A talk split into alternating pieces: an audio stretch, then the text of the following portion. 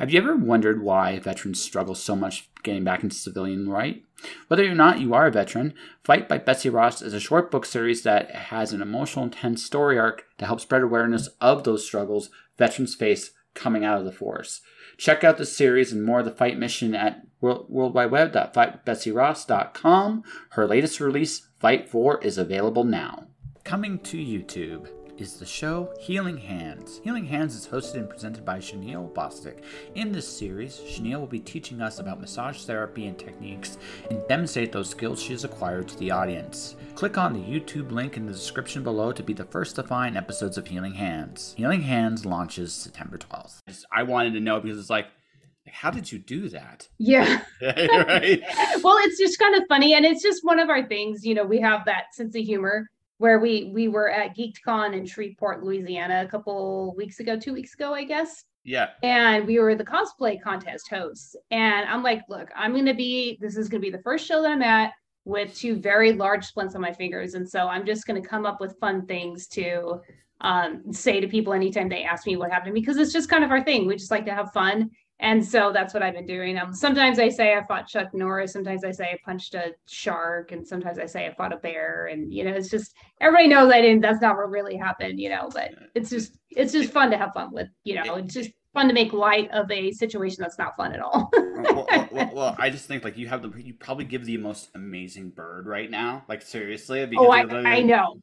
Right. Well, and it's, it's funny too because there's been a couple times that I've had some I've had so many x-rays and MRIs of these things. And there's been a couple times that they've asked me to turn my hand a certain way and like stick that move that finger.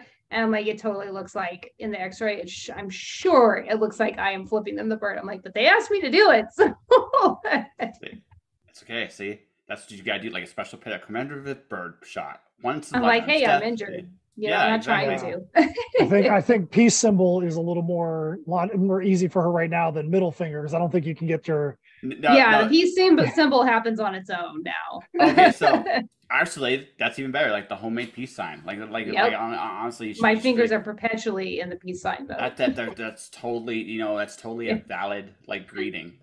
And yeah.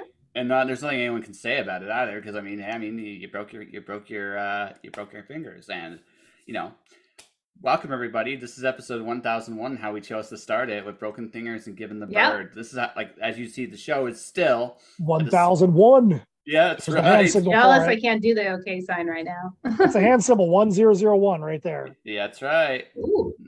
Very yes, this is the binary one, as as he so eloquently put it, and because this is the last month of the Twitch era.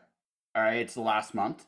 Uh, I've been I've started I've done travel shows like I did San Diego. By the way, I I, it, I, I am blown away how big San Diego Comic Con really. Is. It's insane. Is. Yeah, it's unreal. Yeah. Yeah.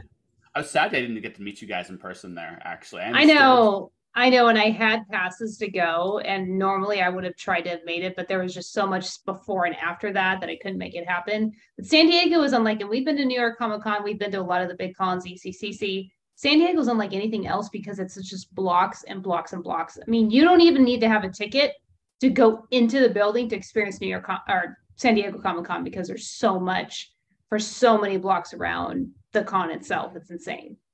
It's nuts. I was yeah. I was there as a professional for the first time ever. Can you believe it? They made they gave they gave a professional badge. Oh, they gave me one too. Way before I was even at this level, and I'm like, "Are you guys sure?" you're like, you're like, yes, and then you're like, "I'm not going to argue with this." I'm yeah, I know. I'm like, hey, don't worry, don't worry, don't be arguing with that. You get the pass, get the pass. That's right. Yeah, and like the thing, New York or San Diego has like a really good uh guest badge policy. And so for a while, when my kids were younger, they used to both get in free with me because they're like under, under 12 gets in free, I think, with a professional badge. And so there was one year that I took both my kids, and I'm like, never again because they were just the crowds are so insane. I'm like, it's like Disneyland level crowds. And you yes. it's where you see a booth and you're like, I want to go to that booth, but I can't even make my way over there. And the whole time I'm like, you know, my kids are much older and teenagers now, but at the time I'm like, oh my God, like I'm gonna lose them in the crowd. And it was just nerve wracking. No, I gotcha. No, uh, but yeah, I mean, it was it was a wild experience. And then, like I told you off the air, I've been working on a novel because I went to another conference afterwards, and I've been busy. You two look like you've been absolutely insane. Oh yeah, always. Yeah, this is uh, you know, we uh just surpassed like the hurricane that was here went right past us. So it did like it, it actually went parallel to us. We're like, man, we've been through going through the hurricane just personally Of as far as like our schedule for since July. I mean, I had uh I flew out, I had three different times I had to fly out in the span of four weeks or drive out. Um one of them going to New Orleans, uh, had to drive through a forest fire, which was probably the literal scariest thing I've ever done. And it includes having to drive through a flood one time. Um, Yeah, the fire would be scarier than the flood. I'm not sure which one's more dangerous, but I'm uh, not. the, the fire for sure, because you can't Yeah. survive the fire. yeah, because I, I I know floods flooding depending on how high the flood is, it's underratedly dangerous. Yes. Yeah, right. It's a little Yeah. underrated. It's just water. It's like no, it, it really isn't. you only need if you only need a few inches of you only need a few inches of water for um to be able to have your car get moved off the road. And I've been I've actually been in a car that's had that happen before. But uh this the fire it was on the Mississippi uh Louisiana border. And uh Andrea Molinari from Scout Comics, we are both driving to a show out there, and he was like 45 minutes ahead of me. He called me, he's like, Hey man, guess what? I just drove through a forest fire. You're going to come up on it here in a little bit. Yeah, and I'm like, really? He goes, yeah, dude, it was a legit forest fire. So by the time I got up there, so we're on the interstate, it's just two lanes, like divided highway. And when I got there, the grass on the one side of the road was burning all the way up to the side of the, road on this side. And the trees on the inside and the median were like exploding and like rolling flames 30, 40 feet in the air. And the forestry team was there, but there were no fire trucks. And we're going like two miles an hour. And they were like having the traffic go through. They were driving down the middle lane. And I it was like it got really hot inside my car. And as soon as I was able to like get to a point, I'm in the car screaming. I'm just like, I should not be doing this. And finally, when I could like get out of there, I I almost pulled off to the road once I had cleared that and just caught my breath because that was scary, scary stuff. Yeah, I, I, I- I don't advocate a stiff drink, but if you had one after that, after going through that, I would not have blamed you. Well, Yeah. I'll tell you, three days later, three days later, we're driving back. And when I got to that same spot on the interstate, there was still smoke in the same spot, and there was still little small fires in the exact same spot. I'm like, Yeah, they did not handle that well like, at in all. three And I days, say they haven't done anything with this. I say that as a Californian who deals with literal fire season. I've got three national parks around me, so fires are just a part of of Yeah. this time of year, just like hurricanes are for Florida. And I'm like, yeah, they're they they close roads down. They should have closed that road down They way really before they- that. They, they really should have. Yeah, th- but that sadly that's just a part of life for us is mm-hmm. driving through fires. It just happens. You- you- Like legit, like Matt, straight up, you gotta write a story about that. Like seriously, Oh, yeah. like It was crazy. I mean, I, I mean, re- re- they they say it like like truth is stranger than fiction, and uh, that, my friend, is an adventure. I'm glad you're still here. You know, Yeah, I talked to a firefighter at the show that we were at on the Sunday, and I'm like, dude, let me tell you about what was going on. And I'm like, would you have sent anybody through that? And he was like, dude, that's absolutely insane. Yeah. insane. He's like, The whole time we were on the phone at the time, and I'm like, they should have closed this down a while ago. I don't Yeah. understand. You can clearly tell this was a state that's not used to fires because they did not handle it. It was 30, Not, 30 not minutes later, disparaging the state of of whatever. Where was it? Like Georgia or uh, Mississippi. 30 minutes later, they shut they, they shut I-10 Yeah. down for like the next 12 hours. Yeah. To deal with it. So yeah. So there's two ways of looking at that. Yes, they should have shut that down way before you. Would you been able to get there though if it hadn't hadn't? Oh, uh, would have been a complete absolute nightmare. I have no Yeah. idea. I would have I was been driving through the swamps. No clue. Okay, so so there's two ways of looking at this, yeah, and I, and I can say this because you you came out of this unscathed. yes, right? Right. The first way is holy shit, why the fuck didn't it close down? But the other way is you got through just in time to do what you were supposed to do. That's exactly right. I agree Yep. with you on that. Yep. Yeah. So we'll just we'll, we'll take the victories we can. We'll look at it that way. yeah. Now, if it makes you feel better, like up here, like like our like what we deal with for snow up here in Calgary, like it's minus forty here. Like just to give you an idea, like like that, yeah, like I that- can't even imagine that. yeah, so sometimes our storms are really bad. There was a so this is back in my 20s. We were going to like of all things a Yu-Gi-Oh tournament back when Yu-Gi-Oh was somewhat sane as a card Oh yeah. right? Somewhat sane as a card game. But we get to Red Deer, Alberta. Okay, so Calgary, south of Red Deer, was nice, like nice weather, cool, cool for winter, but nice. You could literally see the snow like almost coil around the road. And then from Red Deer to Edmonton, where the tournament was, legitimately speaking, it was the scariest blizzard ever. We had two gentlemen in in, in the car that were around 400 pounds. We ended up positioning it so the weight would balance because the cars that were on the side of the road, like the amount of them was ridiculous. That's And we- that's yeah. insane. No, like yeah, oh, yeah, yeah, yeah. Like like we we think sometimes like we got this all managed. Like no, no, no, no, we don't. Like the weather is still like weather is still king. I don't. I Yeah, don't that does not you know. compute for a Californian, a Californian and Floridian. Yeah, I, I don't mind it. I don't mind it if it's cold. I can't stand it if it's windy. Windy kills me, man. And in Florida, you'll get a couple of weeks where you're like, it's in the 20s or 30s, but and but it's really cold. But yeah, the when it's windy, that just that just brutalizes me. I'm not ready for that. So it so for, for me it's not wind, it's cold and wet. Like there's a wet cold and there's a dry cold. Wet cold gets inside you. Like it just legitimately Horrible. gets into, yeah yeah. But windy, like windy dr- windy windy is tolerable because you can actually sometimes use that to your advantage sometimes, right? But dry. Like that's the one thing about where I'm at. It's a dry cold. Don't get me wrong. And minus once you get past minus 35, like like eh, no one cares. It's, it's just fucking cold. But but I mean, but it, it, Yeah. it, it yeah.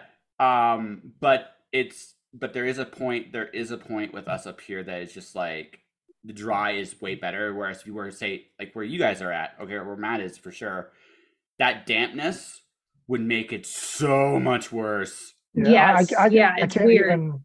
I can't even compute negative 35. That doesn't even No. make any sense. Yeah, No. don't. Yeah, don't. don't like I I- like. I was hoping to be out of here before. but, Like it's gonna be springtime when I'm out of here because that like once the novel's done, pretty much my focus is like keep doing what I'm doing for the travel show, but save up as much money as I can so that when the springtime hits, uh, I'm out. But I'm not gonna lie to you guys. The the the, the thought of being another winter here. Ugh. I, I can't even imagine. I can't imagine. We have to drive up. We have mountains all around us. We can we we do have snow, but we have to drive up to go like play in it and sled in it, and then we we come back down to the desert where we're at, and then it's nice. and Yeah, I that's about it's- as that my fill of snow. I I, I couldn't imagine uh, having to deal with it every single day. Yeah, it's weird. Well, and our weather's weird with it too. Which, which yeah, yeah. So I, I mean, like to to the extremes of where we're all at. Like you got hurricanes. I've never experienced that, right? And you're in California. So California gets everything. Like right, depending on where you are in the state. on where- flooding, uh, mudslides, fires, earthquakes. It's pretty apocalyptic, actually. and we Well- got it. We even got a hurricane a couple weeks ago. Yeah. So there, there, like nothing's off the table. We get we we there there are some tornadoes sometimes. Yep. Now that all said, if I did have my way, if I, I I will say it's going back to the San Diego thing real quick. If I had to live in one part, one spot, Oh. space, that would be that would be it. Absolutely, it's beautiful year round. It's always like that. I love Carlsbad, which is kind of like a, a suburb of of San Diego. Very very very expensive to live, but it's one of the most beautiful places in California, and it's just idyllic. It's like seventy degrees, eighty degrees year round. It's just perfect. It, it is, and Yeah. I'm, I'm going to make it work someday. I'm going to make it work someday. That's that, that's that is a plan. So Oh, some yeah. way. Anyways, Yeah. Plus, really Uh, good Mexican food too. oh, absolutely. I love, loved it. I, I loved it. I'm, I'm going to surf. I'm going to try to take the chance to surf more next time. Like that was fun. Yeah. that was super Yeah. fun. Well, you guys, so you got like, like I'm going to ask it like this. I, I, I mean, I feel like I'm I'm sure you I'm sure you're going to like deny this emphatically, but at this point because you two guys do so much, right? You got like you, you got a system that works or it seems to me like you've developed like a machine that seems to know what it's doing, right? Like and that because you, you've released uh, this is like your third project this year and like within a couple of months and the last one was only like a couple months ago if I'm not mistaken. Well, te- technically it is, but it, it also may look a little more like we've done more than we really have because we released um, Heirs of Isildur or the Perilous Prospects Book Two, but that was a, campaign that ran last year and it dropped at the beginning of the year. Um, we did Misfits Clubhouse, Sharks, Dragons, and Little Red Wagons. Uh, that was the first Kickstarter we ran this year. Um, we've had a couple of um, stories that dropped in anthologies, and we were a part of some anthology Kickstarters. So this technically is only our second campaign this year, even though we've been a part of like five because of the other anthologies like Cthulhu Invades Neverland, Holiday Spirits 2, Holiday Spirits Summer Special. Um, but yeah, we do have a system that works. Uh, doesn't mean that it works as fast as we want it to. We always want things to work faster than it does than, the, than it, it does at the moment. Uh, we are always, even right before we got on here, we're always uh, we were talking about different ways to make our system more efficient, whether it be the the titles or whether it be live show preparation, um, things like that. We're always looking for ways to to make the process work smoother. No, it's fair. It just you, you guys seem like to have your shit together, and it's a compliment because that's a hard, hard thing. Um, so like much much much respect because I, I am still trying to get my shit together, and you know it's it's hard. No, it's it's a lot of work. Like I, I think a lot of people like this stuff's fun, but it is an Sorry. incredible. It's an incredible amount of prep and work and getting people to care. And I mean, I, I, I mean, I've become fans of you guys, but I mean, it's been a process, like, I, like the whole way through, and that's why I'm just saying, like, much respect to the both of you because it's, it's, it seems to be paying off. We're trying, we're trying. It's tough though. It, it's a tough, especially now. The economy's tough uh, I, I think that, and, and I know Steph would agree with me on this. I feel like live shows are going through a transition right now um, where it's very difficult for the vast majority of people like us to make the kind of money that you need to make to sustain a business at a live you mean show. like con conventions and stuff like conventions, that, right? Not yeah, like yeah. live streams that we're on right now. Yeah, yeah, conventions. Those things are very difficult. The economy's tough, so it makes Kickstarters difficult. Um, so yeah, you know, I think that there's a lot of uh, transition happening right now. We have to always be looking to see if we can stay one step ahead, and it's it's a very it's very tough. It's very tough. We every day we're looking to find that way to keep that that one foot ahead of where the industry is. Well, uh, like like for me, like I one of the things I I I've been like I've been watching and observing is like it's interesting. I, th- I think the other big change that's happening with comics too, to some degree, is the Kickstarters itself I'm not always sure it's even necessarily that the economy is bad. It's just there's a lot of good books out at the same time yeah. now, right? Like like I I mean Kickstarter is a giant like machine. Like like okay, there's your book, okay. Edward Davis has a book right now that's really good. Uh, Rick Offenberger has a book has a fun little collection going on right now, and these are just people I know. And there's lots of other things happening all the time. It's almost as if um like like it's caught fire but now it's like as as a again i'm not saying you're going to walk away from kickstarter anytime soon but it feels like one of the things that everybody's looking for now is what audience have we not found yet that we ha- that we can tap into? Oh yeah. Yeah. It's it's a tough time for kickstarter and it's it's interesting because some of the creators that we've seen that have had very successful kickstarters are still funding at the end of the day, but they're not getting the numbers that they used to see. It's usually, you know, even the people that get multiple thousands of dollars are getting a little less. And while the average person listening might think, oh, well, they're still getting money. No, because that money is all going to produce the entertainment that they are making. And um, I, I, think it's I think it's a little bit of Kickstarter fatigue. I, and and that's a good thing and a bad thing. I think that there's a lot of quality books that are being put out right now by a lot of different people, which is great because we all want a lot of great, wonderful things to read.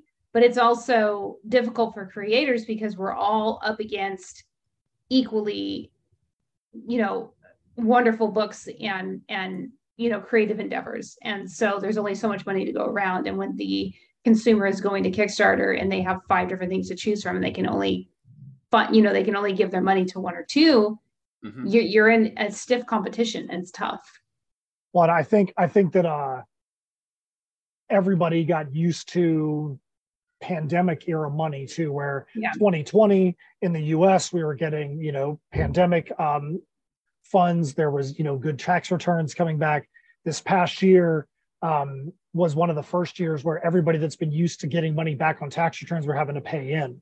So the funds just are not there in 2023 the way they were before. So as Steph said, people have to be much more judicious about the way that they spend. So that's why you have to be a lot more, uh, a lot more discerning about the products that you do make. Um, with the campaign that we have out there right now, I am Qido. We had to make a decision. Do we want this to be another multi-issue um, project, or do we want this to be something that is going to be all out there in one graphic novel? And we decided we're like, hey, you know what? This is a a spin-off slash origin story from Heirs of Isildur. Um, we're going to do this as one shot, even though it's going to be a graphic novel. So the issue price is a little bit higher than if you're to go out there to get a 24 page comic, but you're going to be saving a lot more money than if it was three different campaigns, three different single issues, three different sets of shipping, especially for someone like you being in Canada. You know, if you're like, hey, I want to go get I am Qido, I want a physical copy, you're only having to pay that international shipping once instead of thrice. So it makes it a lot more palatable. Um, so those are the kind of decisions that we've had to make on this campaign to really try to make sure that people can look at it and see that there is value and bang for their buck, along with a really good story as far as we're concerned. Yeah, and I can I'll vouch for you guys. You guys have good stories. I, I enjoyed Misfits Clubhouse a lot. It was fun. It was a lot of fun. Yeah, so, we are yeah. we, we love hearing that. Yeah, it was it was Saturday morning cartoon. That's what it reminded me yeah. of. Particularly that like there's a show called Recess. That was yes. the that that yeah. was that was what it felt like. It felt like that show. It's like if that was what you were going for, you guys knocked it right out of the park. That's exactly it. That's exactly it. Misfits Clubhouse is exactly, you know, Saturday morning cartoons mixed with Wreck It Ralph, Fairly Odd Parents, Gravity Falls, Ed, Edd n Eddy, Recess, you know, the things that you were used to seeing in that kind of environment. Absolutely. Yeah. So, but I mean, but you are you're expanding the Heirs of Isildur universe. I could, I get, like I said, I've been seeing lots of uh, lots of your uh, newsletters and stuff like that. So, why the origin story? So, when we were plotting Heirs of Isildur: The Perilous Prospects, the story arc, we had a lot of characters that we considered um, to be built into the arc. I mean, we had a ton of them that we had named, this is what's going to happen with this guy, this is going to happen with that guy. But over time, and one of the things that Steph did that was really helpful when we were putting that together, I had a lot of notes, like the digital volumes of notes for this arc. And I just basically opened up the folder, so to speak, and was like, here, help help put this thing, let's put this thing into an actual story. And one of the things that we did was we decided against utilizing a lot of the potential characters we were going to put in there because it was just going to become too much and it was going to start pulling the story off um, um, into just down paths it didn't need to go down. And um, Qido was one of those characters right off the bat. We agreed this guy has to be in the story.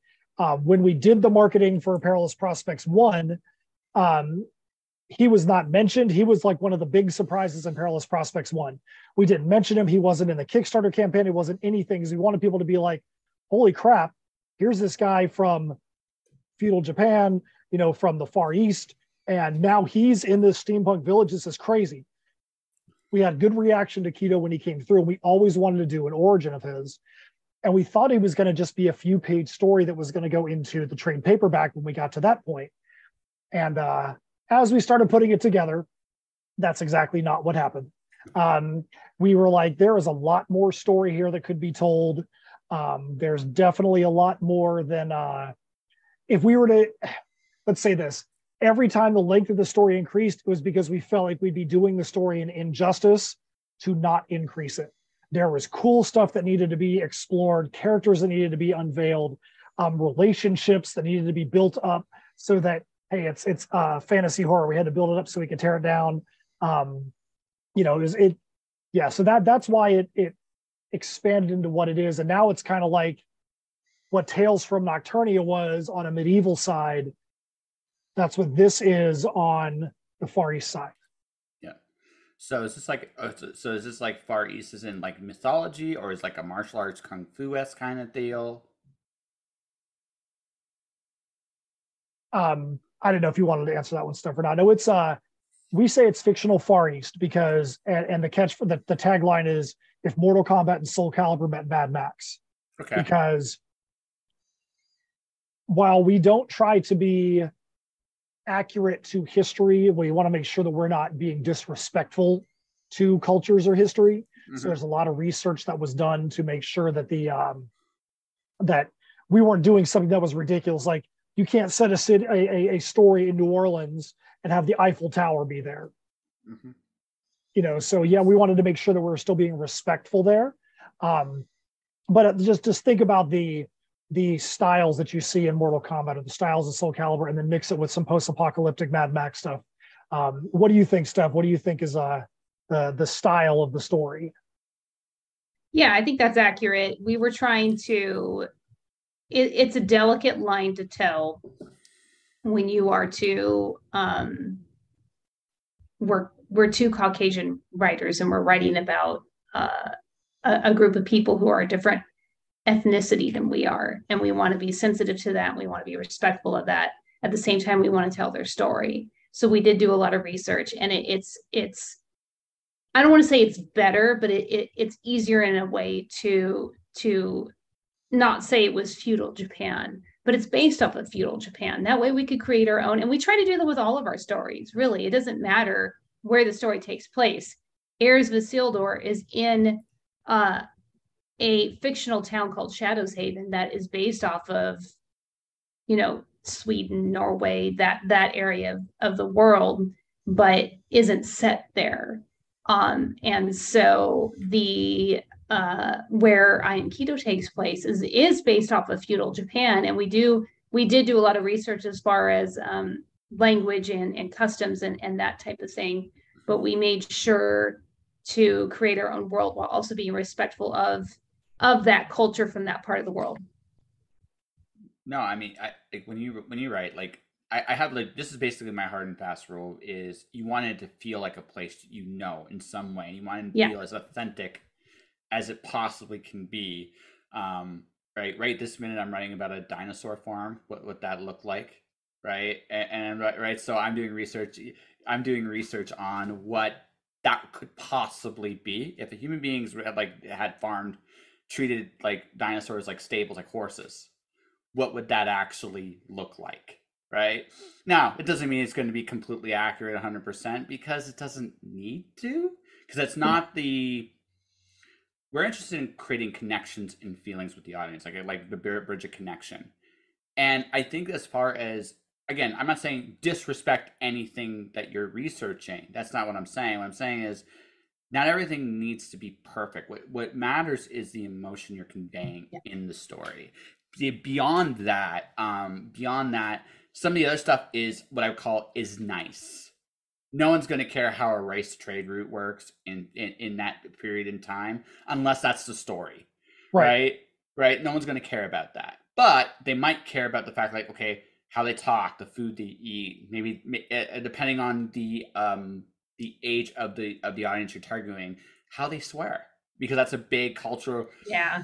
Right. Yeah, I mean, so, I love that. No, because it, it really is. No, no, it's true. Like if you go across, like when you travel, like the like if I am speaking to somebody in different language, the very first thing I I usually ask is, okay, how do you say this and how do you say this word and swearing? Because it does two things. It breaks the ice. You get the sheepish little grin, and they actually will tell you more often than not. But the second thing is like that's where the connections are. Like you, you people, it's where we're alike. Like you, you highlight the differences enough that okay, it's a different place. But where I think it's, I think good fiction is really, really cool is, okay, I see the differences where we're like. Where does that bridge work? Does that make sense? Oh, absolutely. Yeah. We always say that uh, you know, our mantra is we want to create characters you can relate to and universes you want to escape into. And when we look at the characters that are in I Am Qido, some of the main characters you start off with, Qido is actually a twin to his brother Kenji. Uh, Kenji was born three minutes ahead of Qido, and that actually plays a big role in the story because the kingdom they live in, the Yamaran Empire, um, the firstborn in every household gets the opportunity to audition in front of the emperor uh, in their 21st year, what's called the Day of Allotment, to uh, one to become a part of the elite guard, but also anyone who becomes a part of the elite guard, their entire household gets raised in social status. So Qido was literally three minutes away from having the opportunity to be that person. But because he was, he's never known anything different than being the support for his brother, the trainer for his brother, helping him to get to that next level. We get to see the kind of uh, family relationships, how how the parents um, basically, I don't want to say worship, but how they put Kenji on a pedestal because that's their meal ticket. If Kenji does the stuff right, then they get to have their social status raised. Qido can do nothing to raise the social status, only Kenji. We get to see how their friends Mayu and Tatsumi also play into this circle. We get to see what happens when they get to that day of allotment. Um, so when we say relate to the characters, we're not talking about relate because you know the topography of the land that they live in. It's that, hey, you've got you know sibling is there sibling rivalry or sibling cooperation? Is there friend rivalry or friend cooperation? Uh, you know is there struggles with the parents? Is there struggles with the other people that are in the um, the, the community? So you have all those things that are playing a part. And the great thing about the story is that's only one very small aspect of the story overall. It's it, it sounds it sounds like at least the first part of what you're describing there too. I'm going to ask from because both of you are accomplished performers, right? You've seen what like this almost feels like in some ways is like Kenji was picked for fame. Like like he, he has an opportunity to become something greater.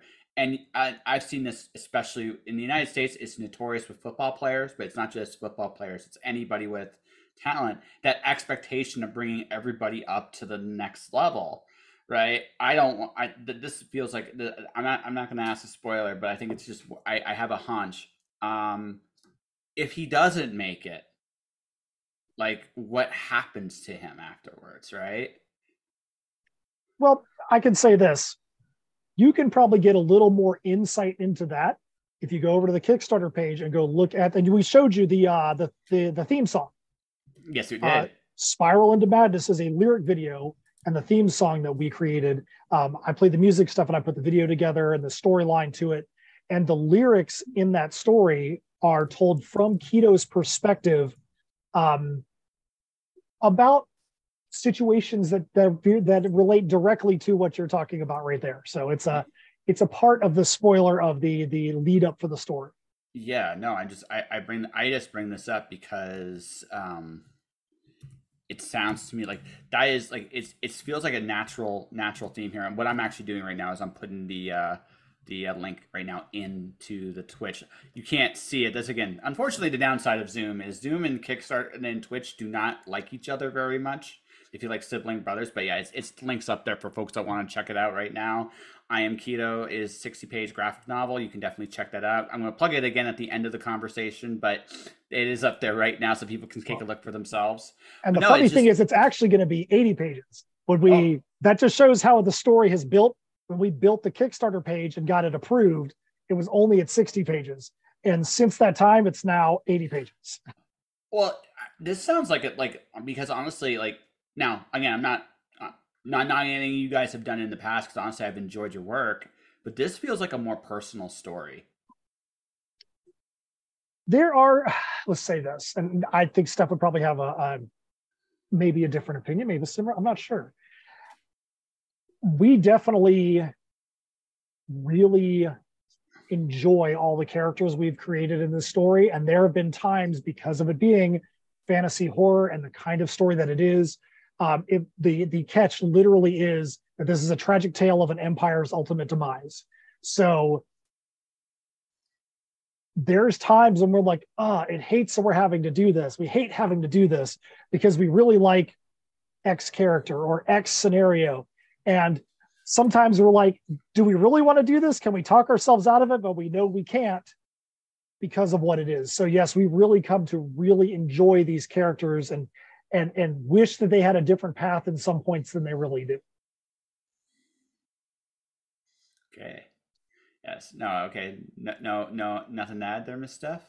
No, I, I, I agree with everything that Matt said, and I, I think that every story that we do is personal in a different way. Mm-hmm. And with this one, Qido was a character that I really loved right kind of from the get go, and it's it's different enough of a story to stand out amongst our other titles. And for me, that's what's important.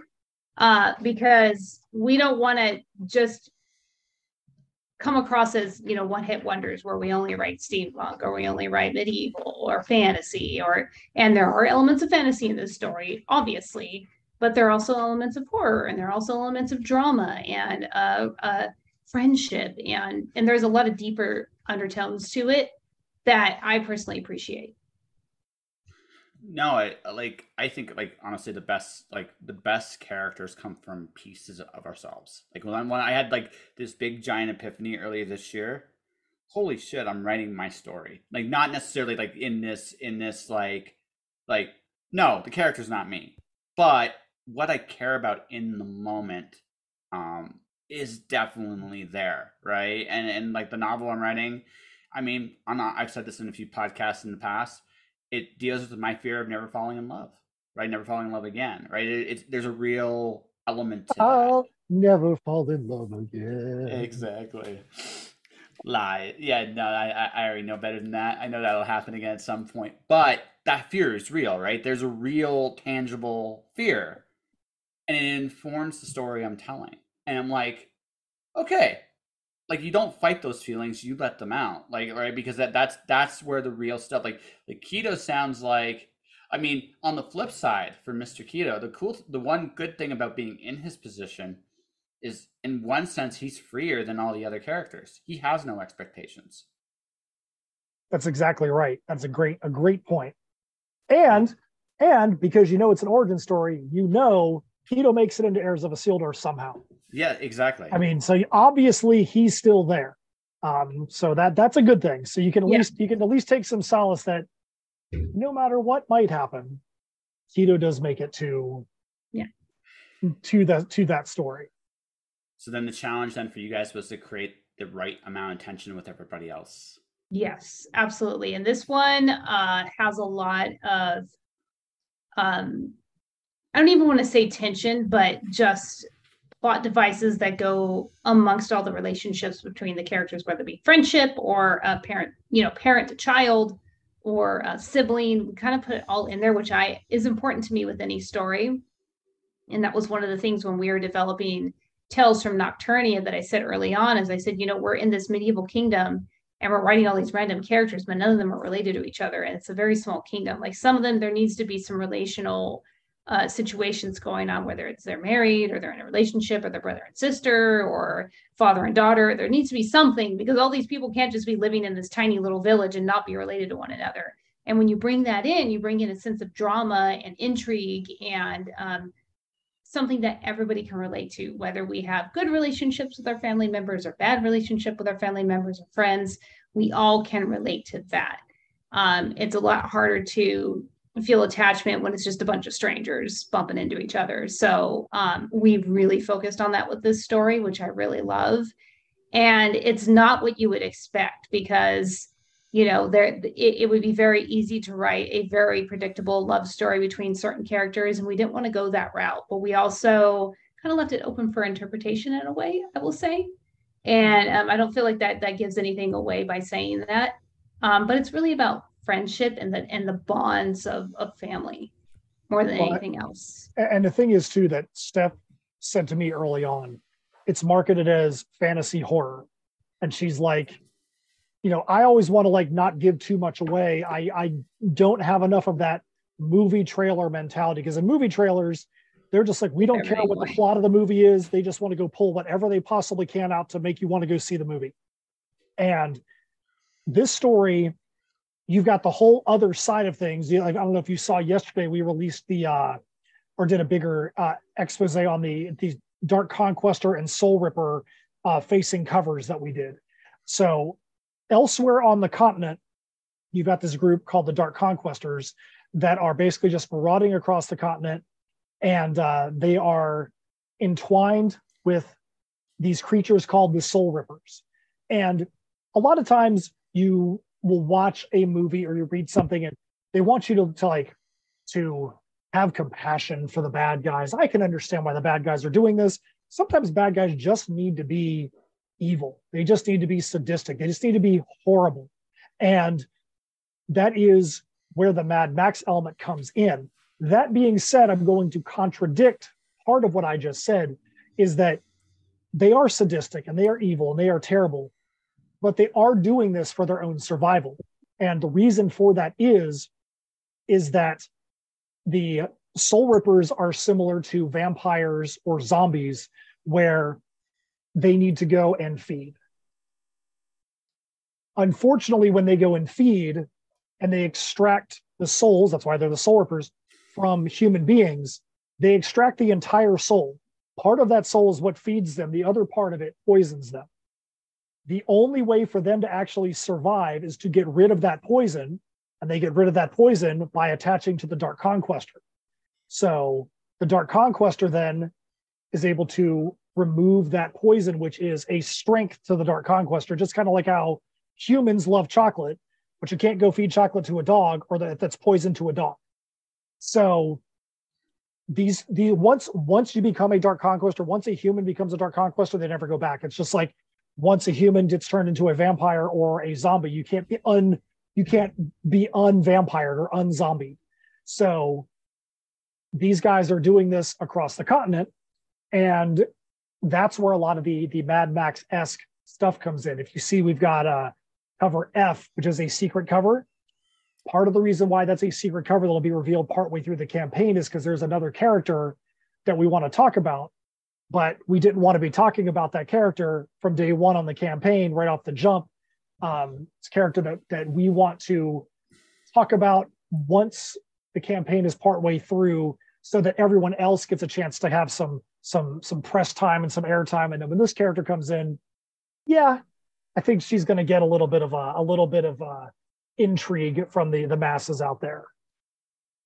She sounds like a boss, like like, like as in a video game end boss kind of thing. It, it that that could I, I think that's a possibility. I mean, we've already seen that on the on the the Yamaran Empire side. You've got Emperor Kanakatu, and you've got his uh, which are his magicians and conjurers, and you've got uh, Aiwazu, the head of his elite guard. So we've only been showing um, the regular. I don't want to say regular, but just the the the masses of the Dark Conquestors and the Soul Rippers. And yeah, the character that's going to come up is going to have a little bit more, uh, a little bit more umph to her um, when we reveal her. Yes. Okay, gotcha. Wow, there's a lot to unpack there. I, I kind of want to talk about like I, I I realize like when you market a book, you got to make it like like talk about movies. I think one of the things is all a movie like when you talk about movie trailers, all a movie trailer cares about is getting your attention. Oh, and actually, right, that's all I care cares about. I've actually stopped watching movie trailers. Like I like like like I only watch them if I'm curious about a movie. I avoid it every other way I can because what I have found is much like you just said. Sometimes what I get in the trailer and what I expect there and what I get in the movie are completely different and this goes this ages myself when i watched the matrix i loved how they did their trailers like you knew nothing and you go in and just blew your brain blew your mind i realized i don't want do you know how hard it is to avoid a star wars trailer by the way when oh yeah I, that's I, the hard I, thing is it's even and the thing that drives me nuts is is you have if there's a streaming show you have to watch it and it comes out at midnight and you get on at eight o'clock in the morning and half of your feed is already watched. I'm like, what are you guys doing? You're watching this at two o'clock in the morning. Like, go to bed and don't post spoilers for those of us who wake up at a decent time and haven't seen the show yet. no, but but I mean, I like it's like honest trailers like are rare things. So I try to like like they like they really are and. I find like with with especially today, like like this is just again, this is a personal uh, opinion, I think the more authentic you are with your project, the more you're going to reach people today. I think people are. T- I mean, don't get me wrong. A little pomp and circumstance is great. Like you said, your your your your mysterious character. That's a little bit of fun pomp and circumstance. But I'm also betting the other reason why the other reason kind of held her in reserve is um, you want to make sure people know what this story is really all about before you do it because you don't want to just have the pomp and circumstance and people have an expectation that one thing and then it's something completely different. They're like well i didn't get this wasn't what i paid for. That's yeah. exactly right. That's exactly right. And yeah like you said if if if that character was revealed right at the beginning they would lose sight of of what's there and if you look at the covers we've released so far the covers have got large groups of characters where we wanted to make sure they all got their own time to shine on the covers. Uh, you got the Waterfall Warriors, where you see some of the the characters. Um, they got their chance. You've got uh, the Majutsu where you got them and uh, Kanakatu on the cover. Uh, then you've got the uh, Dark Conquestors and Soul where they all get covers. We just felt like there were so many characters that we wanted them just kind of like if you were playing a video game, choose your character, and uh, you have your opportunity to go through and see the characters. We wanted the covers to kind of do the same thing. Okay, well, I, am I'm, uh, I'm looking at the comic. It looks really really fantastic. But I before we get into that, I, I got I, I got to do a video game. So we mentioned Mortal Kombat and Soul Calibur. Which one of you two is the Mortal Kombat and Soul Calibur person here? I am definitely the Soul Calibur person. Okay. Yeah, me too. Actually, it's kind of funny. Um, I didn't play much of Mortal Kombat, but I have of Soul Calibur, but like later on, like when I was, you know, in my twenties. Kilik was my guy. Yeah, Kilik. Oh my god, he drives me crazy. He's one of those that I'm like, man, that is a character I do not want to fight against. No, I, am more I, into like the crazy guys like Yoshimitsu and Voldo, Yoshimitsu, but uh, Yoshimitsu's but, um, fun. He's fun. Um, my, my other favorite personal favorite is I uh, Ivy. I love yeah. her. Yeah, love she's her. cool. She's cool. Dhalsim is the one that every time somebody plays him, I'm like, he Dhalsim because he just can do that teleporting and it just drives me crazy, but it's it's fun. One of my but I'm the type of player that you hate playing with, where I just try to back somebody into a corner and just hit them over and that, over. That's again. fair. I used to be. I used to be. no, I, I look at it like this. I have. Here, here's the deal. If you're a button masher and you beat me, I deserve it. Yeah, that's, yeah, that, that's, that's how that's that's, that's no that's how that's how it is. Like I I I treat this if I know what I'm doing or know what I'm yeah, doing. You can get through that. Yeah. Yeah, mm-hmm. I, I, can get through that. For if sure. I can't, if I can't, I deserve to get my ass kicked. I just that's just the way it is. That's fair. Yep. I, I agree with that. I, I, haven't gone in and created the characters yet, but uh, all the characters from Heirs of Isildur and some from Tales from Nocturnia yeah. are created in Soul Calibur. And um, I don't know if it was you or someone else that asked me um, about about uh, the, the same question about Mortal Kombat. To me, the way that this is like Mortal Kombat is in the in the aura, in the aura of the fact that you've got all these you know warring forces that want to come in and battle. And and just last night, I had somebody ask me, "Is there a tournament?" And I'm like, "No, this this does not have a tournament. It doesn't mean that the characters aren't going to have opportunities to use their advanced skills." But this is not like you're going to see a spot in the middle of this like Scott Pilgrim where you're going to have Scott come in on one side and somebody else come in on the other side and ready fight. It's not like that. It's it's the aura of of the characters and the the the overarching ominousness of what's going on where there shouldn't be any ominousness going on. Mortal Kombat has got the best world building of any fighting game, like bar none. Like I, I like like it's not my like I'm a Street Fighter guy ultimately, and I like Street Fighter. I think Street Fighter is a great game. I think, but of all of the all the fighters, Mortal Kombat has legitimately some of the best world building I've ever seen. All the characters feel different, unique. They they they've they've um um what's the word? They've bought into their own um process. And all the characters have like they're all the characters have fans, have fans, they're all and and it's it they do such a wonderful job of every character feels like they have a purpose of being there. Every character feels like there's a even though it's a tournament, it feels like they have their own personality, their own drives, their own ambitions, their own goals, and that is that's a testament to them. Like I, as much as I love, I love the aesthetics of Soul Calibur. I don't always feel that the characters are as defined, right? That's just that, right? And that that's a testament to Mortal Kombat. And that's not more so than it is a knock to Soul Calibur. Just Mortal Kombat's had a long time to figure this out and that's well, that's yeah. yeah. yeah. I think mortal kombat having movies and other forms of media helps too because there's other ways to develop yes. it outside of the outside of the video game. Oh absolutely. My i still think my personal favorite was the youtube show. They they actually did when they tried to revamp it a few years ago. They had um uh, they they revamped it almost from the point of view of the military. I thought that was such a neat idea. I kind of hope they do that in some form or fashion down the road but i digress. Um no, like like I said, like like that's what it sounds like. You're like you're like same thing. Like it sounds to me like in this particular case, it's it's a, because again, it sounds like a very personal story. As much as it's about a fall of an empire, it feels like at heart, it's a personal story about uh, a family and about a family in, in, the midst of at the twilight of this empire. I'm I'm going to assume it's the twilight of it for for various reasons, but um based on what you've told me here. But uh, but it, it feels to me like one of the things like you guys really had fun putting this world together, building it, making it what it is, and I guess the I guess the other question is because since you said this earlier, it's like these characters have to have this tragedy stuff all here, right? But it sounds to me like if you had your way, you'd come back to this world again somehow, some way. Oh my gosh, yeah. And it was funny too, because I know both of us have said it, but it's really easy to when you're talking in the early stages of of the characters in the world and what's going to happen, it's really easy to say what's going to happen to them. But then when you have to actually write it mm-hmm. and you you've known the characters a while, you're like, do we really is this the direction we want to go? And you kind of second guess yourself because you know as a viewer if you're watching this as a movie or as a reader if you're reading the book you're going oh i don't want this to happen or do i or is this cool or is this sad or is it it's everything it's all of it so yeah we just got a we just got a page of art in just yesterday and we're almost done with the book as far as the art goes i mean talking 80 page book and the um the art is well into it so it's not like we're talking about let's go fund this thing and now we'll start actually getting it drawn um we just got a page of art in yesterday that is probably one of the best pages that Alessandro Ventura oh, has yeah. ever done for us. And we're like, oh, we can't wait for people to see this. But there is no way people can see this page oh, because it is so unbelievably spoiler yeah. That you'd be like, you know, you bastards right off the bat. Oh, uh. But like, if you saw that page, you'd be like, ah, I don't like you guys anymore.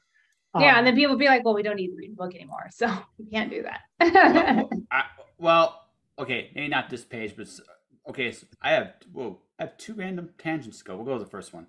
Sometimes, sometimes again, when you have that emotional gravitas in that in there, it's like, oh, you bastard! I need to see what happens next, right? And right, it may not be that kind of page, but there is a little yeah. bit of that. I, I, I want to like I, I've come to the conclusion like I don't want to make my reader just feel one thing. I want them to laugh. I want them to be pissed at me. I want them to feel happy for me. I, I it almost sounds like I want to engage with them in an abusive relationship because I want to get them to feel a, a gamut of different things. Yes. Yeah. Well, if, if you don't, if you don't, if a reader doesn't feel for your characters, if you do something good or something bad, then you haven't done a very good job of building up those characters into somebody that they actually will care about. That's part of the reason why, as you see in the the Kickstarter long link, why it says 60 pages in there, um, but the book is going to be 80 pages because we had the script developed out at the beginning. And as Alessandro would draw certain things, um, let's say he got five pages in, six pages in, eight pages in, we would then go take another look at script and following and say, okay, we see how he's drawing this. We don't have this script formatted right for the way he's drawing it right now. We need to expand this out or expand that out. Or he's like, guys, this thing here that you've got me having eight panels on this page should be a six panel page and a two panel page, or this should be a two page splash. And so we're like, okay, well, if he's going to do that, then we need to expand this out a little bit more because we wanted to make sure um, that certain aspects were developed. We we went back and looked at the original script. I think that a lot of those those emotional connections you have to the characters um, aren't as developed enough. So that's what we had to do was expand it out so we had room to put those emotional developments in there. And and and I think the one of the words that we haven't really said yet that is a a, a big um, draw of the story is layers. Mm-hmm. There is a lot of layers in this story, so it's not like the good guys win or the bad guys win or this is clearly the good guys and this is clearly the bad guys um, there's a lot of people that might win or might lose there's a lot of people that might um, you know you get to see a lot of different things take place as the story unfolds um, we know that Qido makes his way into Heirs of Isildur. This story is going to help to def- help you to understand when you're reading Heirs of Isildur who this character is. He's very mysterious. Um, when you see when you see Qido on the first page of Perilous Prospects One, he tells you that he is the sworn protector of Akanakatu, and he is wondering if Merc and Shiver are conjurers that have that have brought him into this place. So he's very concerned about why how he's even here in the first place. That's about all you really get to know about him Mm-hmm. Um, even though he's been all the way through Perilous Prospects Two, we just don't get to explore that. Now, once you see this, you're going to get to see a very deep dive into him, a deep dive into what the Yamaran Empire was prior to him coming through. And um, unlike Tales from Nocturnia, where Tales from Nocturnia is basically a story about what happened in, the, in this kingdom once their king got removed and pulled into heirs, this story is almost the opposite, right, Steph? Where we're finding everything out about this kingdom prior to this person coming in and being a very integral part of what the story is prior to him becoming a part of heirs. Yeah, it's that. And I mentioned this on another show that we were on is that uh, with Tales from Nocturnia, it was about the kingdom itself and what happened after the character left uh, to go into the heirs universe, which was King Lovelorn. And so you got to know char- characters from from Nocturnia, and this is is a little bit of both, but it's also a deeper dive into Qido and his. Um, you're going to understand his motivations and his emotions and what he's been through a lot more, and it, and it makes you kind of think too okay, well, there's other characters in heirs who have come through these portals, and I think I know them. I know them and how they're responding to the the things that they're going through currently. But I don't know. I vote. I know a little bit. We give we give information about the past that they've been through in, and um, but we don't do that deep dive. And so I think even with the other characters and heirs, as that story progresses, uh, people readers may look at those characters and go, okay, you know, I know enough about them to know that they've been through a lot more than than what I even understand. Okay, so we're gonna we're, we're gonna so I'm gonna go back to something you guys said earlier, and then we'll wrap this bad boy up. And that's this. You mentioned this earlier, like, do we want to kill him? Don't we want to kill him? I have a story I'm going to share. So there was uh, it was the third book in my series for for a publisher, and about two thirds of the way through it, one of the characters literally tapped me on the shoulder and goes, "You have to kill me now." Right? You have to. And it was like a big part of me was like, I didn't want to do it because I, in particular, she still one of, was one of my favorite characters I've ever written. Just total badass. But she had to die. She just, it was the right move in this story. And I felt something when I killed her. So if I know if I felt something, anyone that read that would would would would feel it too. So when you got to the, was there a particular I again, you can't spoil. I'm not asking you to give me the name, but did you experience something similar in this story?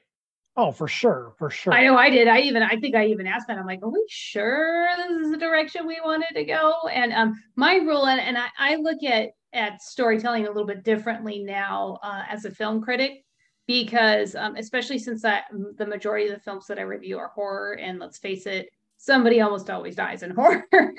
um, yeah, yeah that's a common thing. Yeah, nine times out of ten. So for me, one of the things that I grade movies on is if there's going to be something traumatic that you're going to put the, the viewer through, whether it's a character death or whether it's something on screen that you see or something that that character goes through, there needs to be a reason behind it other than just gratuity. And if I feel like they're doing it just for gratu- gratuity's sake and and there's plenty of movies. I mean we all grew up on the classic slashers where there's you know uh you know a crazed killer that's that's um stalking people and killing them. Um but th- that character whether it's whether we agree with it or not still has motivation. It's just a really bad one. Yeah. so if i feel like feel like the the creators are just doing something just for dramatic or silly purposes and it doesn't fit with the rest of the movie. If the whole movie is that way, that's different. Um, so for us, it, it had to make sense. And in this story, it, it makes sense. And we're not saying that there is a character death or not, but there's definitely some characters that go through some stuff. And we wanted to make sure that whatever was happening made sense and we weren't just doing it because we felt like that's the natural progression that things needed to go. Because a lot of times i think in these types of stories people are like well somebody has to die or there needs to be that dramatic you know slow mo you know you know uh, a big moment in the movie you know type of thing. And there doesn't always need to be. Um but if it if it makes sense for you know character motivations further on then it does need to happen. And we both agree that that that's exactly what what needed to happen. Yeah one of the big things too is that you know we try to stress to people you know dollars are tough. We talked about it earlier. Dollars are tough. Um, the competition for entertainment is is very intense right now. And if you pick up this book uh, we can assure you that the story we're telling here, we say it's a one-shot graphic novel, even though it attaches to heirs, even though you know Qido's gonna, you know, move his way into that story, this is a singular story. That doesn't mean that there's not small doors that we may leave open um, for future purposes.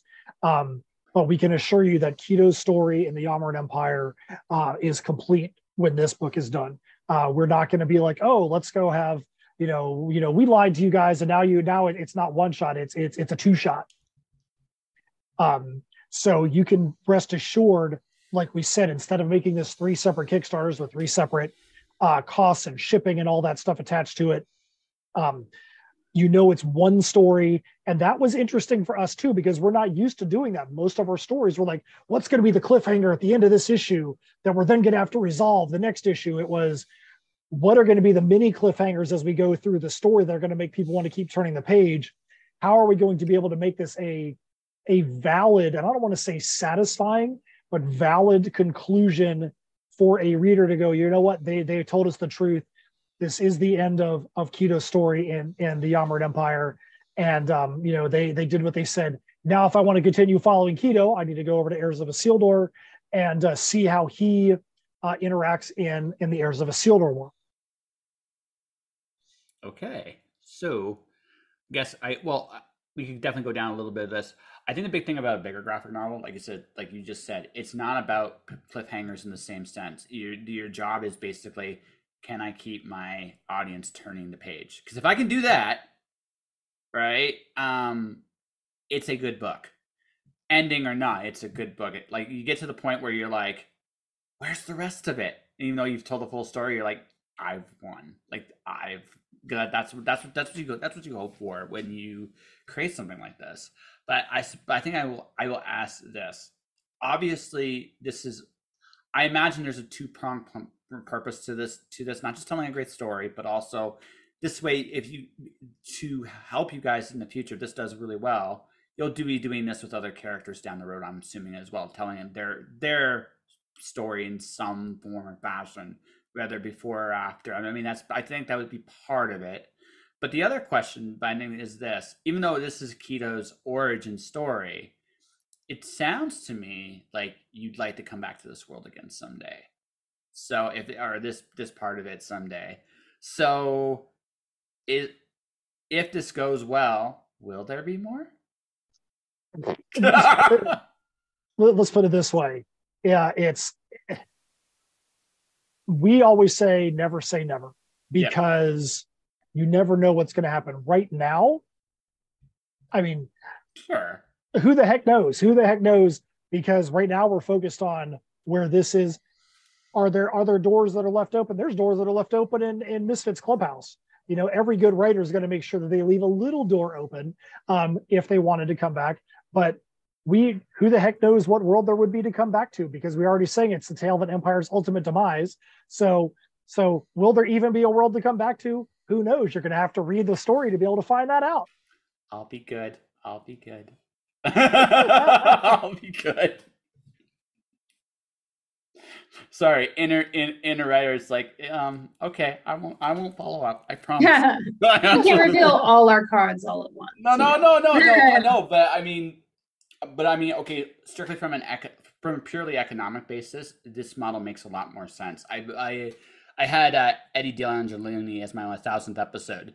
Um, I now actually have a story of, uh, uh, um, but we've talked about this. Like, I think comics is, as a general rule of thumb, I think are going to go to thicker formats as yes. time goes on because, like, okay, I still buy singles at the comic shop. I still do, but I don't buy anywhere near what I used to. Mm, and I know, and, and, and the honest truth of the matter is, when we, when it comes right down to it, with a handful of exceptions, like one of the reasons I'm not buying as many singles issues is Kickstarter, right?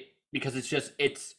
I feel like by and large, this is I'm not saying there aren't good books in in comic shops. That's not what I'm saying, but I feel by and large from an investment standpoint I get more bang for my buck from Kickstarter right now than I do from the comic shop. And but even now, but but because of things like shipping, external forces, you guys are looking at this. I think long term, it's like we need to tell bigger stories. right? Because I think we're in we're in an age um not to so here. I love manga. I love Japanese light novels. I see a format like that in the future for comics as well because I think it makes the most sense creatively and financially. Am I on something or am I onto something? Oh, I think you're totally onto something. I mean, comics are expensive to make, they're expensive to produce. Um, and the one of the biggest problems with comics as a medium, and I say this as a comics writer, is that it's you have to and, and my son actually said this to me the last time I talked to him. You have to look at the dollars to hours of enjoyment that you get out of a form of entertainment. If you look at somebody that that plays a video game, they might spend 60 or 70 dollars on the game and they might play that game for hours a day for a couple of years and get something different out of it and play tournaments and you know the amount of they spent at the beginning was a lot but they got tons and tons and tons of hours of enjoyment out of it so in comics you have to make sure that the dollars aren't so high that the enjoyment they get out of it is is is that the, the, the ratio makes sense that's why we try to do things like the lyric video the metal music we try to make sure that there is things like the leather work um, that tie back in wearables socks, things so that you might be, hey, I'm a fan of of Misfits Clubhouse, and I've got my Bruce McTutherson socks on right now. So the story is now popped out of the pages of the book, and now you can get that additional enjoyment out of it. We always are looking for ways to maximize that dollars spent to time enjoying the IP. That's one of the big things that we do with every project that we put out there. I want a Harris versus Lazar video game. Not gonna lie. Um, we want one of those too. Believe me, that's something yeah. that's been said since the very beginning. Absolutely. We want one too. No, I just, yeah. I just, I, I, am just saying, like, honest to God, I'm not gonna lie. That that that world in particular would work fantastic as an RPG. Just the like... the first the first chapter of the Crossroads Conundrum. I could I could replay that chapter in every medium that is out there because I think that just but the setup for it and the what is this guy and and what is going on and then finding out how like as the onion peels back all the different layers to that i could do that in any medium possible so if you're a video game developer out there come and talk to us that's right aaa aaa studios in particular we want you we want you uh i said this last time i meant it i i I had too many. I still have too many comic books to get rid of, and I have a few other things left to take care of here. But I am eventually we'll head on the road. I'll see you guys at a show at some point next year. Absolutely, it's gonna happen, and we can't wait. Yeah, so looking looking for that. Um, my best to your fingers. Thank you. yeah, let's hope it's not. I mean, it's been five weeks, and it sounds like it's going to be another few months. Probably. What about what about the other eighteen fingers that are working between me and stuff? Don't don't leave those guys. Typing is very interesting. You know, as a writer, it's funny yeah. because as a runner, I don't want to injure my ankle because I can still run like this. Thankfully, um, as long as they're mobilized and I don't, you know, trip and fall again and hurt them again. Um, but as a writer, you need all your hands. And so typing with like three fingers on this hand, it's like chicken, it's like hen pecking again, like what you did as a kid when you're learning how to type. And I'm like, this is making me nuts because I'm a pretty fast typer. That's one thing that I have to say is I can go really, really quick. And oh my God, it's driving me crazy because it's like 70, this is so I, slow and there's so many typos. I'm, I'm between I'm between 70 and 80 words a minute. If my yeah, I'm I, I think the last I, I, I can't remember, but it was really high up the last time I took a typing test. That's just something that I perfected back in my admin assistant days. And even like texting and stuff like that, there's just so many typos. And thankfully, Matt is able to decipher most of my typos, so I don't even have to worry about fixing them because he's like, I've I got had, the gist to, of what you're trying to say. Yeah, I've had to tell her because every time she'd like type a word and then she'd like type it again and it was still bad. And oh my like, god! It. And there'll yeah. be like three or four times in a row. I'm like, stop! Don't worry about doing that if if, like, if I don't understand it, I'll let you know. Otherwise, I, I get the gist. It's all yeah, good. Yeah, yeah, Save yourself the frustration.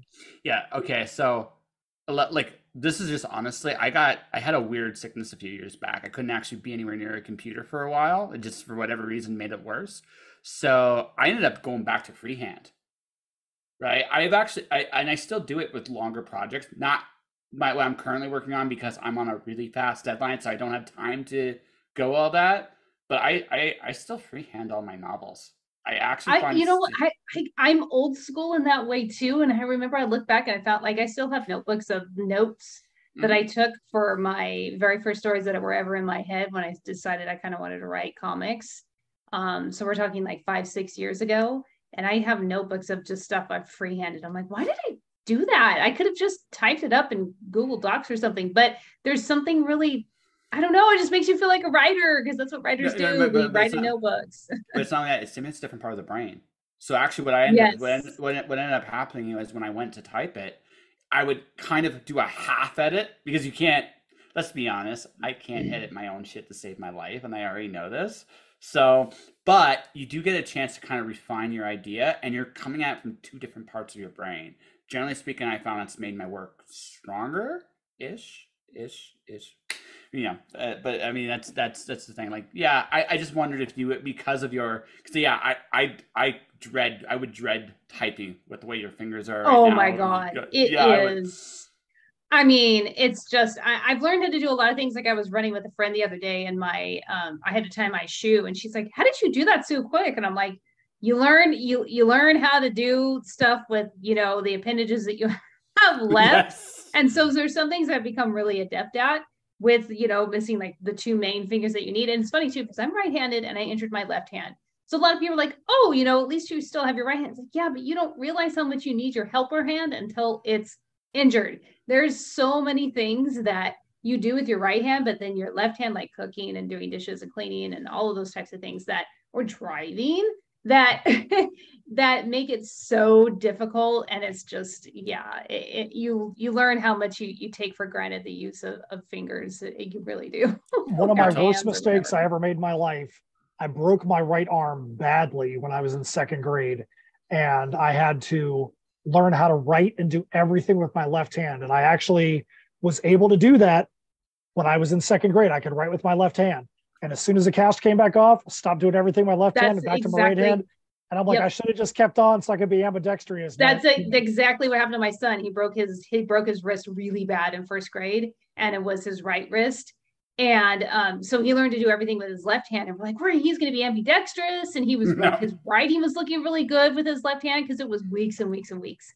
And then it was the same thing. And it was like it was all lost and he's now he's just i mean he was eating with his left hand and everything and so we're like wow he's going to be like multi you know ambidextrous and everything and nope nope as soon as the cast was off he went back to straight right-handed so D- d- discipline folks it's it's it's a real real key um yeah. so matt and steph um thanks for coming back like yeah man always this is yeah. always a show that we enjoy coming on we love the questions that you ask you you try to do a deep dive and ask very thoughtful, intellectual questions, and we always appreciate that. Yeah, well, thank you. You make me. I, I, love the fact you ask a whole bunch of questions that you knew we weren't going to answer. yeah, yeah, because because because because that's that's the fun. Because that is it's how it you is. should think. It is. I it's agree. how you should. It's how you should think, and also, yes. um, but also like this is also like for me, it's as much a learning experience for me too. Um, as creatives, you guys are great but yeah, but where a lot of people, where a lot of people will under, may underestimate you guys, and I don't because I like one day, Miss Steph, I definitely want to do a deep dive of everything you've done because I, my, both of you have an impressive um, back resume, but I feel like I've done more with Matt than I have done with you, and at some point I would love to do it. But you two are also incredibly intelligent business people, and it's and um I it's always interesting because when I'm looking at someone like you guys that are I would by by most people's metrics are very successful. The draw you guys have to seek for more, but also just whether you realize it or not, a lot of people are listening to this or watching this. There's a lot of insights on how they're approaching the business today too, and you can learn a lot from any of my guests. But these two are are among the smarter ones. So I mean, thank you. We appreciate that. Yeah. Well, so I can tell you, if there's one thing to tell the people that are listening, is that always be analyzing what you're doing business wise, because what you think works, the very next time you go to try to employ that is probably going to need a tweak. Yeah. Mm-hmm. And we've had a few times recently where we thought what we were going to do was work, and it absolutely just didn't work. I'll tell you something funny, Josh, that I think you'll get a kick out of. Mm-hmm. Something down to how you get your stuff to a show. We oh yeah flew out to Geek'd Con in Shreveport, Louisiana. I came from Florida. Steph came from California, and one of my carry-on bags, the handle is broken on it now. That carry-on bag, on the way back, had to have a short box of comics in it just to get it back to Florida.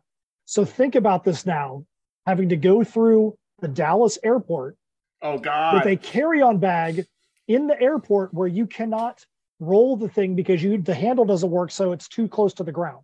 So we were like, we we can't travel like this anymore. We've got to make sure we have the right the right way. If you want to not do local shows, you got to make sure you have the right apparatuses, apparati to get things from point A to point B. So even down to that level, what when you think you've got something figured out, something's going to come along and slap you in the face and be like, you need to keep on working at it. And I think we took it for granted a little bit because out of the two, I'm by far the more experienced flyer. I'm usually the one flying to the shows in Florida almost always. And so I've gotten my flying for just myself as an individual down to a science, but all of our business stuff stays with Matt in Florida for a lot of reasons, but mostly because most of the shows that we're doing are in Florida or the Southeast region. Right? Yeah, yeah. So, um, so it's real easy for me to fly, and it, I I've got it down pat now because I do it every so often and uh normally you know so we're still kind of learning like matt said how to fly with our our merchandise uh with the few times that we do it when we, we're not driving and normally that would be something where uh something like that where matt is six three and so a broken handle on a carry-on bag he can't like bend over like halfway and like roll the thing so normally that'd be something i could help out with but i was needing his help because i could barely travel with one hand. and so it was just a mess. It was a mess, but we managed. actually, now that you brought up Dallas, it makes me sad because me and Steph were actually in Dallas airport oh. at the same same time and didn't well, realize it. And what's funny about that is Matt had texted me and it was like this weird thing that day where I was having like zero reception on my phone for whatever reason. I think it was, it was the middle of summer and everybody was traveling. And so the just the Wi-Fi signal was just killed. And um, you were coming in from from, or you were going to San Diego, I think. Yes. Yes. And Matt had texted me and he's like, he's like, Josh is there.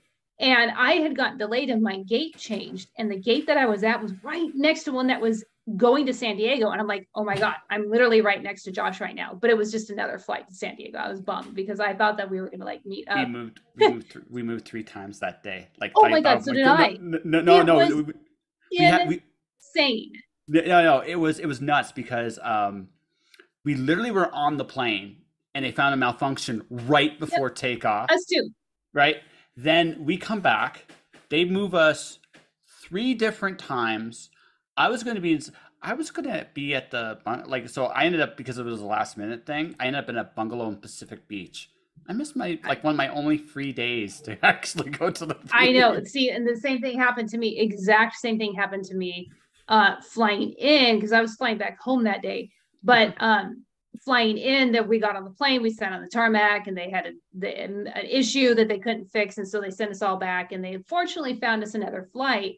But before that, the gate had changed like two, three times. And there was one time when I was in line, I'm like in your Dallas airport, UK, you have to take the Skylink. I'm like, I've been on this thing so many times going back and forth, back and forth. It was yeah. twice. It was twice. And the third time, the third time, I actually just walked through the airways like fuck it. You know yeah, what? you I've, can I've, a lot of times too, because yeah, they yeah, say yeah. you know you have to take that, and I'm like I can walk this probably faster than it would be to wait for the tram. Well, but yeah, because it was the same thing. I don't know what was going on that weekend.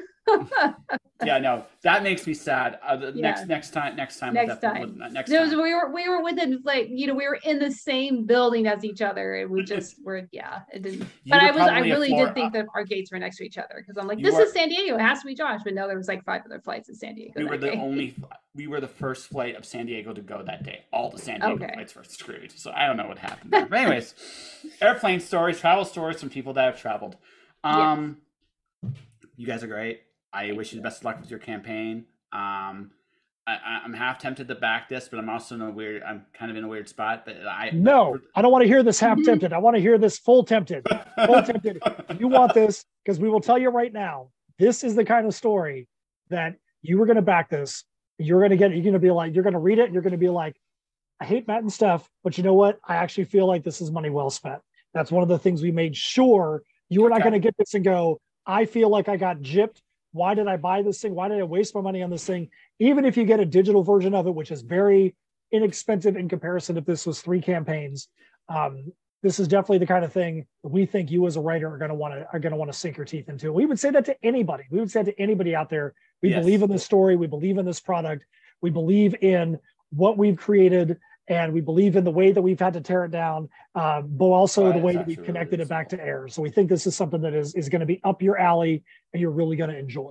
Actually, I, am going to give you guys a compliment. At least, at least now, I'm not going to cry about the shit. I'm, I'm going to cry a little bit about the shipping, but but but for a graphic novel, that is an incredibly reasonable price. Um, I'm looking at it. I'm looking at it right now. Um, so folks, it's twenty bucks like that for what they're giving you that is a fantastic not including shipping but even with plus shipping it is a very reasonable reasonable reasonable price uh, and right now everybody's getting a sticker if you're a physical backer the first 50 but then also we have some of these left over i'll show you on the screen right now.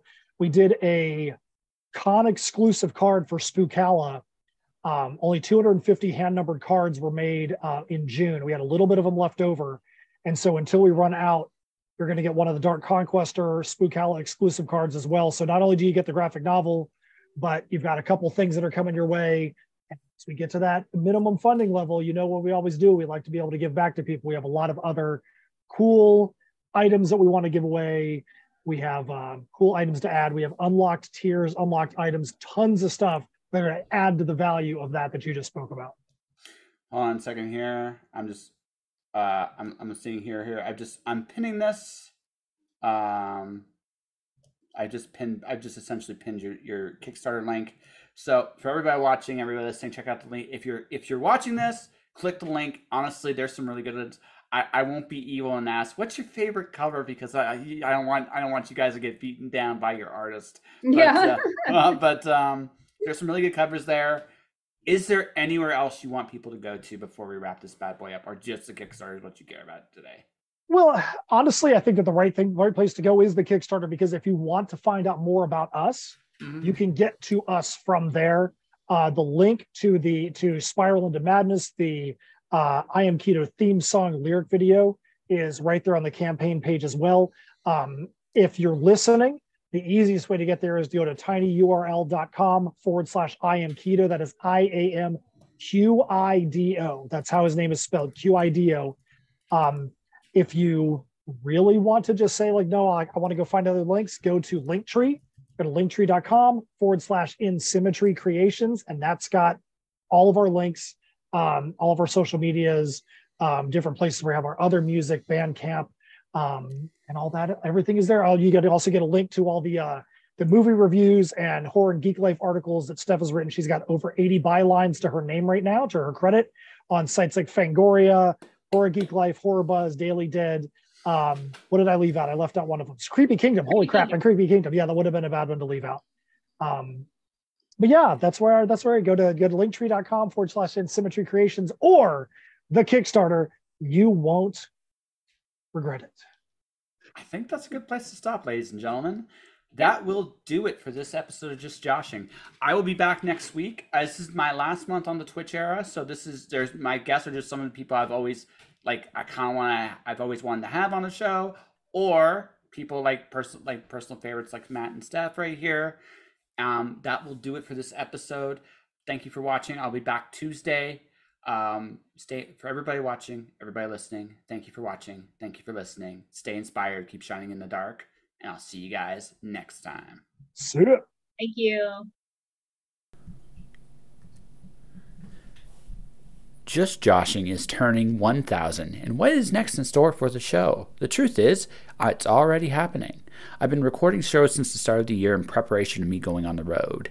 You can watch and listen to them now. They are available on my Patreon channel for the price of $5 US. Not only will you get to see these shows months in advance, but you can also help me when I take this show on the road.